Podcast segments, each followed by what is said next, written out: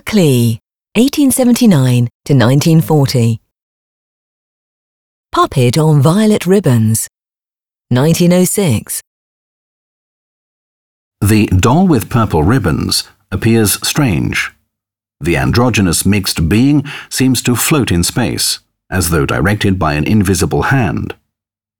For the first time in Klee's work, a human-like figure is shown as a marionette, a motif which in his later work gains great importance. The doll behaves according to her own rules of play. Completely weightless, she floats between the violet ribbons, her feet no longer function. And since she no longer has any use for them, in their place, two hands have grown. Glass painting was widely spread in Central Europe from the 16th century. Votive paintings, biblical displays, and peasant scenes were produced in their thousands as a winter occupation for large farming families and bought by peddlers. Klee bought several pictures at the Auer Dult market in Munich.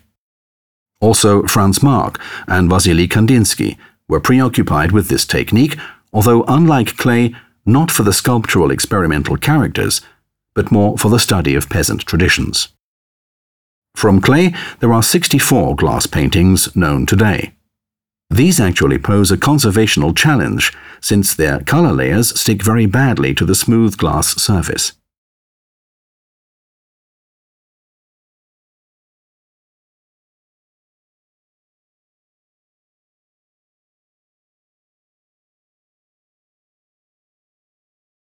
Visit the Zentrum Paul Klee Bern and see the original works. And download the free app, Museen Bern, from the App Store.